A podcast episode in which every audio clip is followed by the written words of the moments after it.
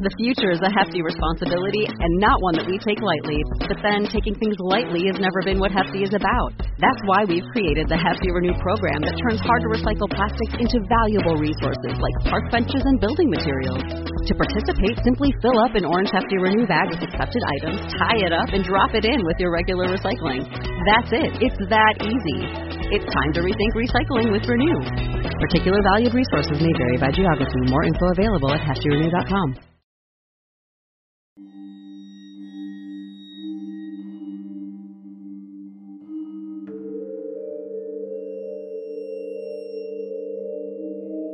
The thought of something you can't see touching you in the dark is, well, frightening. But it's something you have to be prepared for when you're a paranormal investigator. But what we weren't prepared for was for people getting touched week after week. I'm Tom Stewart, and this is my paranormal story.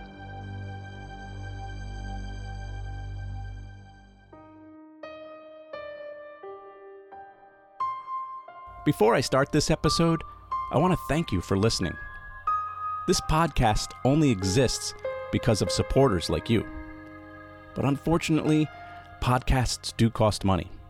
So I'm hoping you'll show your support by visiting my website, myparanormalstory.com, and clicking on the donate button. Every little bit helps keep us on the air. Thank you so much for your support.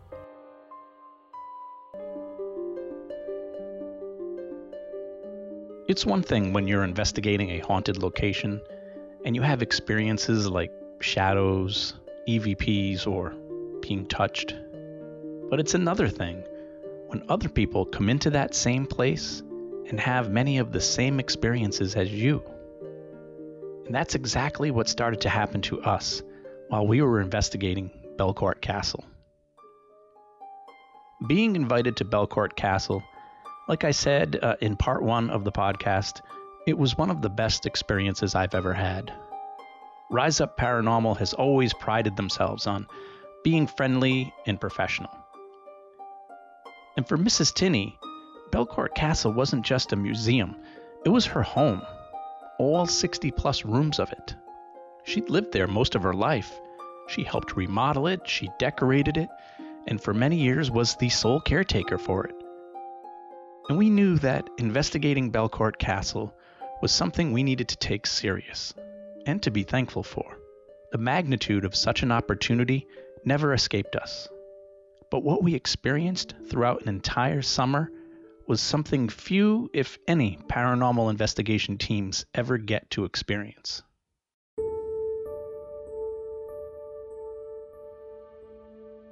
After investigating Belcourt Castle on our own a few times, we revealed our findings to Mrs. Tinney, and over that short span, we developed a nice relationship with her. We impressed her enough that she was open to the idea of letting Rise Up Paranormal host public investigations at the mansion. Every weekend for an entire summer, paranormal teams, tourists, and paranormal enthusiasts would make a small donation to Mrs. Tinney's foundation and they'd be allowed to investigate the mansion for a night with our supervision. Each weekend, we would set up our cameras and audio equipment just like any other investigation, and we would break up into teams with one or two of us from Rise Up Paranormal leading a group of outsiders through and around the mansion. Now, many groups brought their own equipment, like audio recorders, video cameras, and K2 meters but those who didn't bring anything with them were always welcome to borrow some of our equipment. And we were happy to give quick lessons about how the equipment worked and how to use it properly. And we made sure that everyone followed certain guidelines and rules, just so that everyone would be safe and that everything inside Belcourt was respected, including the spirits. Each week we had great people joining us for these public investigations, we ended up making new friends and possibly even turned a few skeptics into believers. Because Belcourt never let us down. Week after week, our visitors would beam with stories about what they experienced. A shadow sighted here, a noise heard there, someone being touched.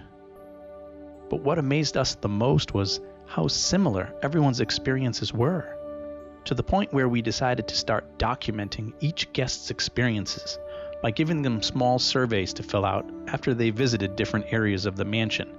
We wanted to get their description of what happened and what they experienced as fresh as possible. So as soon as they were done in one area, we had them write it down on paper and then we'd send them off to another area. They'd be able to describe their experiences, what they saw, what they felt, what they touched. And after a couple of months of collecting these surveys, we started realizing that many people were having the same experiences in the same places.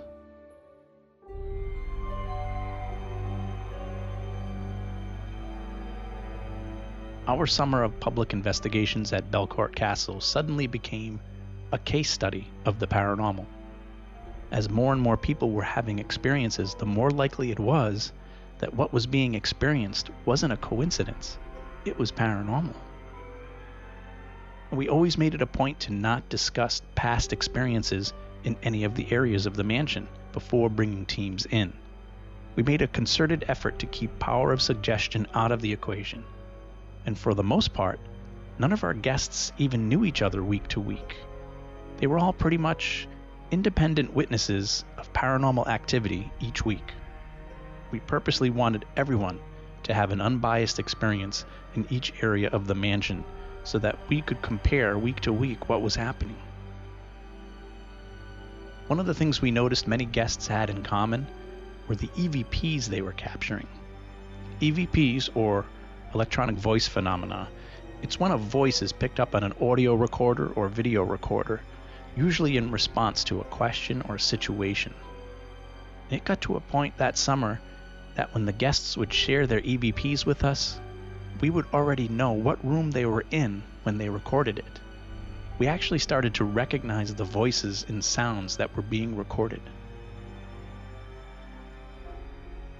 There were several different recordings of a little girl's voice, always captured on audio in the music room on the second floor, similar to the EVP you heard in part one of the podcast.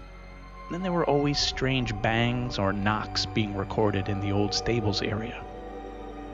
Perhaps a residual sound of someone working in the stables. Residual hauntings are usually just a sound that's playing itself over and over again through the years it's not an intelligent spirit or entity, but more like an imprint on time, like a record skipping over and over again. Still paranormal, but different from, say, a spirit's EVP. Here's one of those banging EVPs.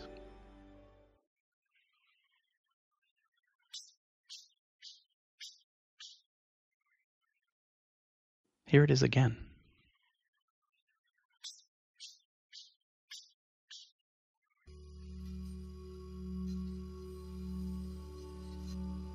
Another EVP that seemed to be familiar was always recorded in the master bedroom of a male voice.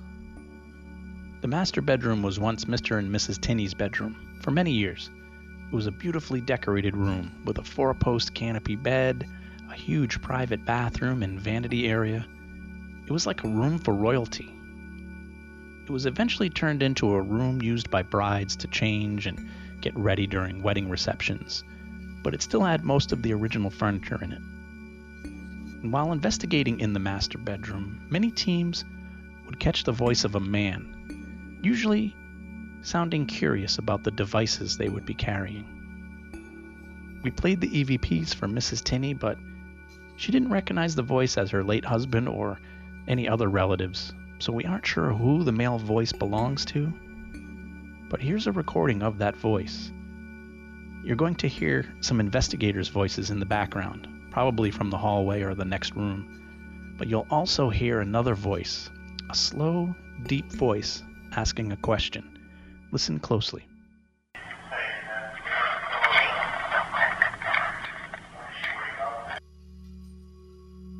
Could you make out what he was asking?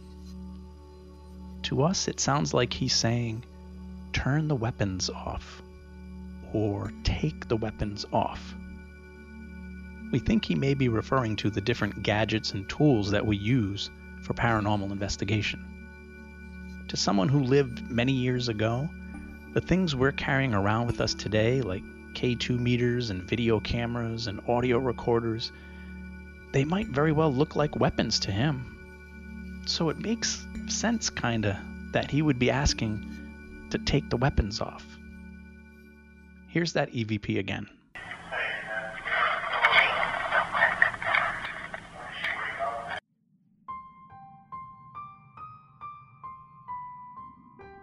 Another reoccurring experience our guests would have during the public investigations was being touched. Now, I've done dozens and dozens of paranormal investigations, and I can tell you this it's very rare that you'll ever actually feel like a spirit has touched you. It's happened to me probably two or three times in all of my experiences, and it can make you a little uneasy. All right, for some people, it's downright scary. I mean, the thought of someone or something that you can't see being able to touch you in the dark, yeah, that's pretty frightening.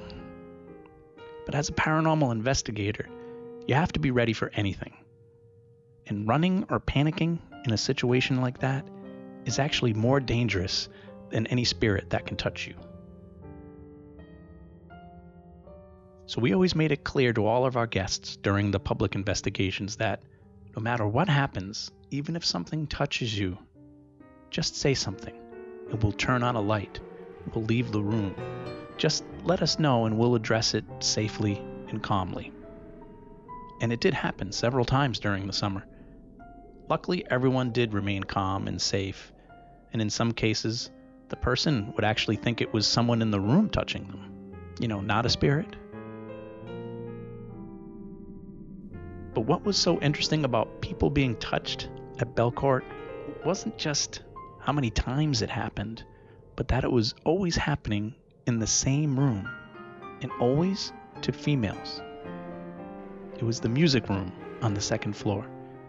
As I described in part one, it was a small room compared to most of the other rooms. And it wasn't uncommon for people to feel the presence of a little girl or for people to catch EVPs that sounded like a little girl talking or humming.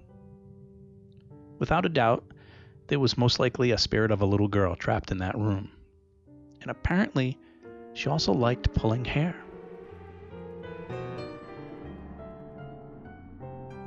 Without ever mentioning it to our guests, we could almost count on at least one woman feeling like their hair got pulled while investigating the music room.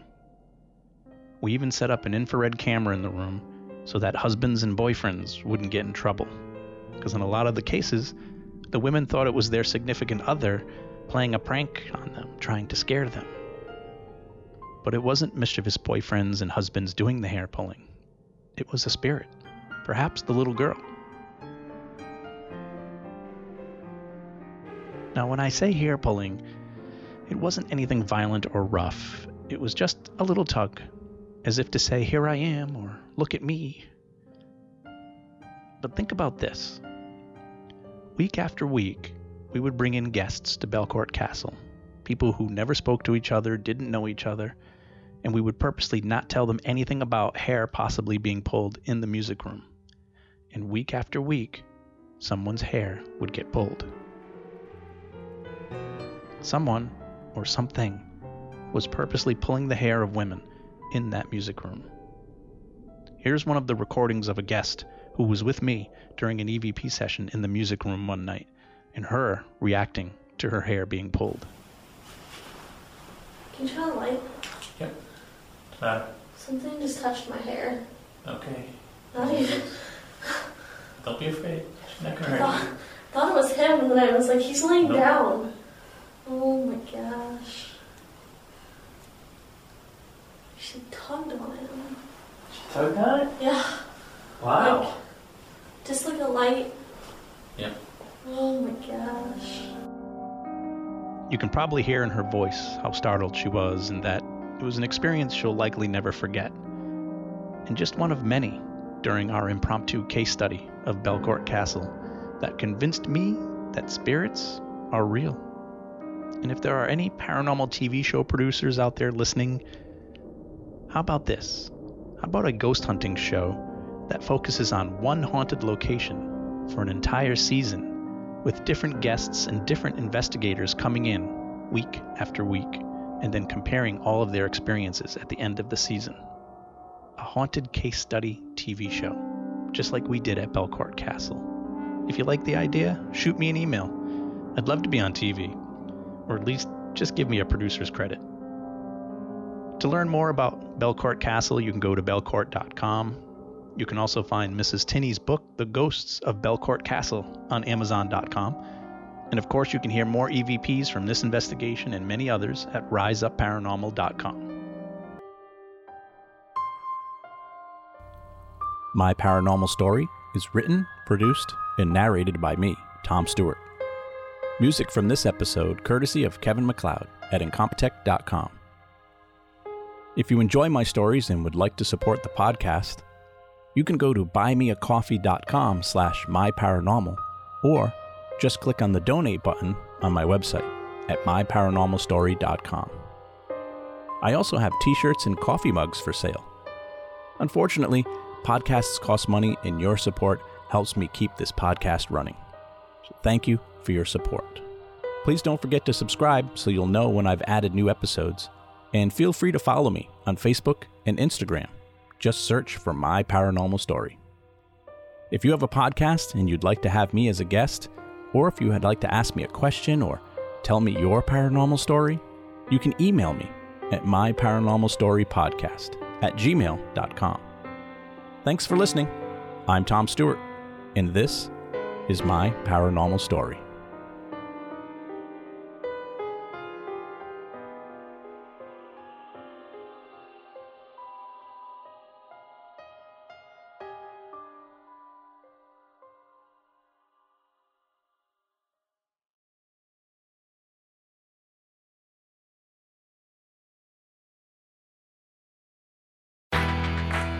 This is your moment. Your moment to move forward and make progress. It's time to see where an education can take you. For over 130 years, Strayer University has been at the forefront of change, offering programs that help students like you get ahead and stay ahead so you can keep striving. Visit strayer.edu to learn more. Strayer University is certified to operate in Virginia by SCHEV.